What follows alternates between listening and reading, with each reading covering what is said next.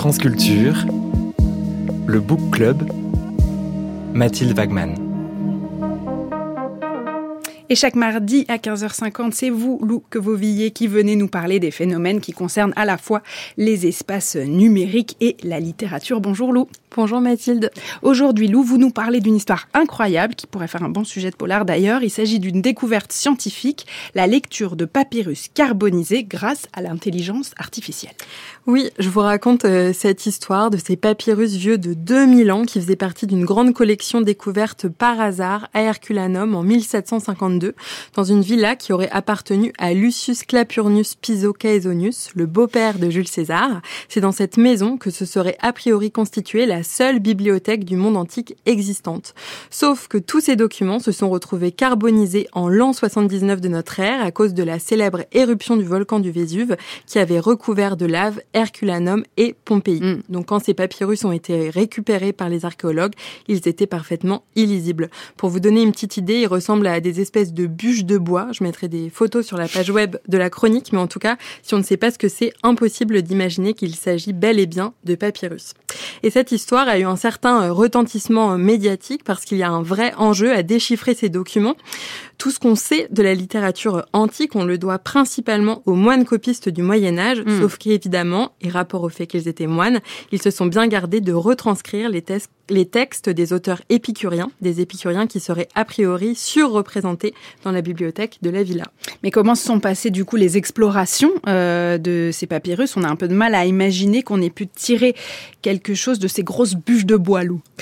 Eh bien pourtant si, et depuis qu'on a découvert ces documents, les chercheurs et les chercheuses n'ont jamais cessé d'essayer de trouver des solutions pour les déchiffrer. De nombreuses personnes ont tenté de dérouler quelques-uns de ces papyrus, ceux qui étaient les moins carbonisés, mais ils se sont effrités, ils se sont euh, décomposés dans leurs mains. Hmm.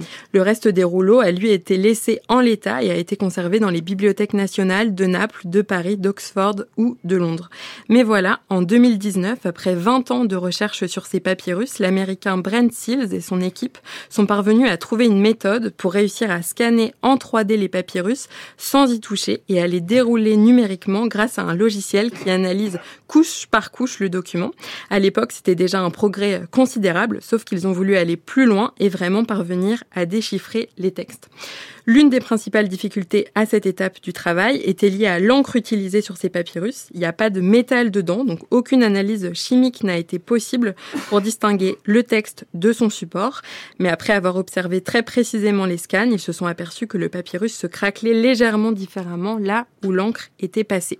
Suite à cette découverte et pour faire avancer considérablement la recherche, ils ont décidé en collaboration avec des investisseurs privés de la Silicon Valley d'organiser un concours de sciences participative, le Vesuvius Challenge. Et pour le gagner, il fallait réussir à traduire au moins quatre passages du papyrus de moins 140 caractères avant la fin de l'année. La bourse en jeu était d'un million de dollars, de quoi bien motiver les troupes. Le concours a été remporté par trois jeunes étudiants d'une vingtaine d'années qui ont travaillé en collaboration.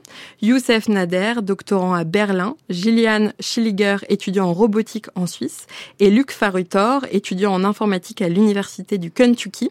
Ce dernier a créé un algorithme qui lui a permis d'identifier un premier mot, le mot porphyras, qui signifie en grec ancien pourpre. Et puis, aidé de ses deux autres camarades, il a ensuite réussi à déduire le texte grâce à un système d'observation des répétitions. Une fois le texte obtenu en grec ancien, il leur a suffi de traduire le texte en anglais. C'est complètement dingue cette histoire. Mais alors, qu'est-ce que qu'est-ce qui raconte euh, ce texte, Lou? Alors, pour l'instant, seules des bribes ont été traduites. Les papyrologues présument que le scribe était Philomène de Gadara, un disciple d'Épicure, philosophe grec, pour qui le plaisir dépasser toutes les autres valeurs. Et l'un des passages déchiffrés est une réflexion sur la manière dont l'abondance ou au contraire la pénurie peut affecter des sources de plaisir comme la musique ou la nourriture. L'auteur s'exprime aussi sur ses adversaires, sûrement les stoïciens, qui n'ont, je cite, rien à dire sur le plaisir, ni en général, ni en particulier quand il s'agit de le définir. Et puis le texte mentionne aussi un certain Xénophon, mais là on ne sait pas trop s'il s'agit du célèbre joueur de flûte hmm. ou de l'homme que l'on connaissait car il n'arrêtait pas de s'arrêter de rire. Il y a encore euh, un peu de travail autour de ces manuscrits. Et c'est peu dire que le travail commence. Mais oui, à la fois sur ce papyrus en particulier, mais aussi sur les autres. Ces découvertes pourraient même permettre de recommencer les fouilles à Herculanum. Certains chercheurs pensent qu'il pourrait y avoir encore des milliers de textes ensevelis sous terre. Et puis ces techniques numériques découvertes permettront également d'étudier d'autres textes anciens sur d'autres supports. C'est le cas par exemple avec le cartonnage, ce papyrus recyclé qui a souvent été utilisé avec du plâtre pour envelopper les momies égyptiennes. Enfin, le Vesuvius Challenge recommence en 2024. Cette fois, il faut parvenir à lire 90% d'un rouleau d'ici la fin de l'année. Mais en attendant, le simple fait d'être arrivé jusqu'ici relève du miracle, selon les scientifiques, comme quoi littérature et intelligence artificielle peuvent faire très très bon ménage. Absolument, incroyable histoire. Merci beaucoup Lou, lecture numérique. Votre chronique est à retrouver sur le site de France Culture ou sur l'application Radio France.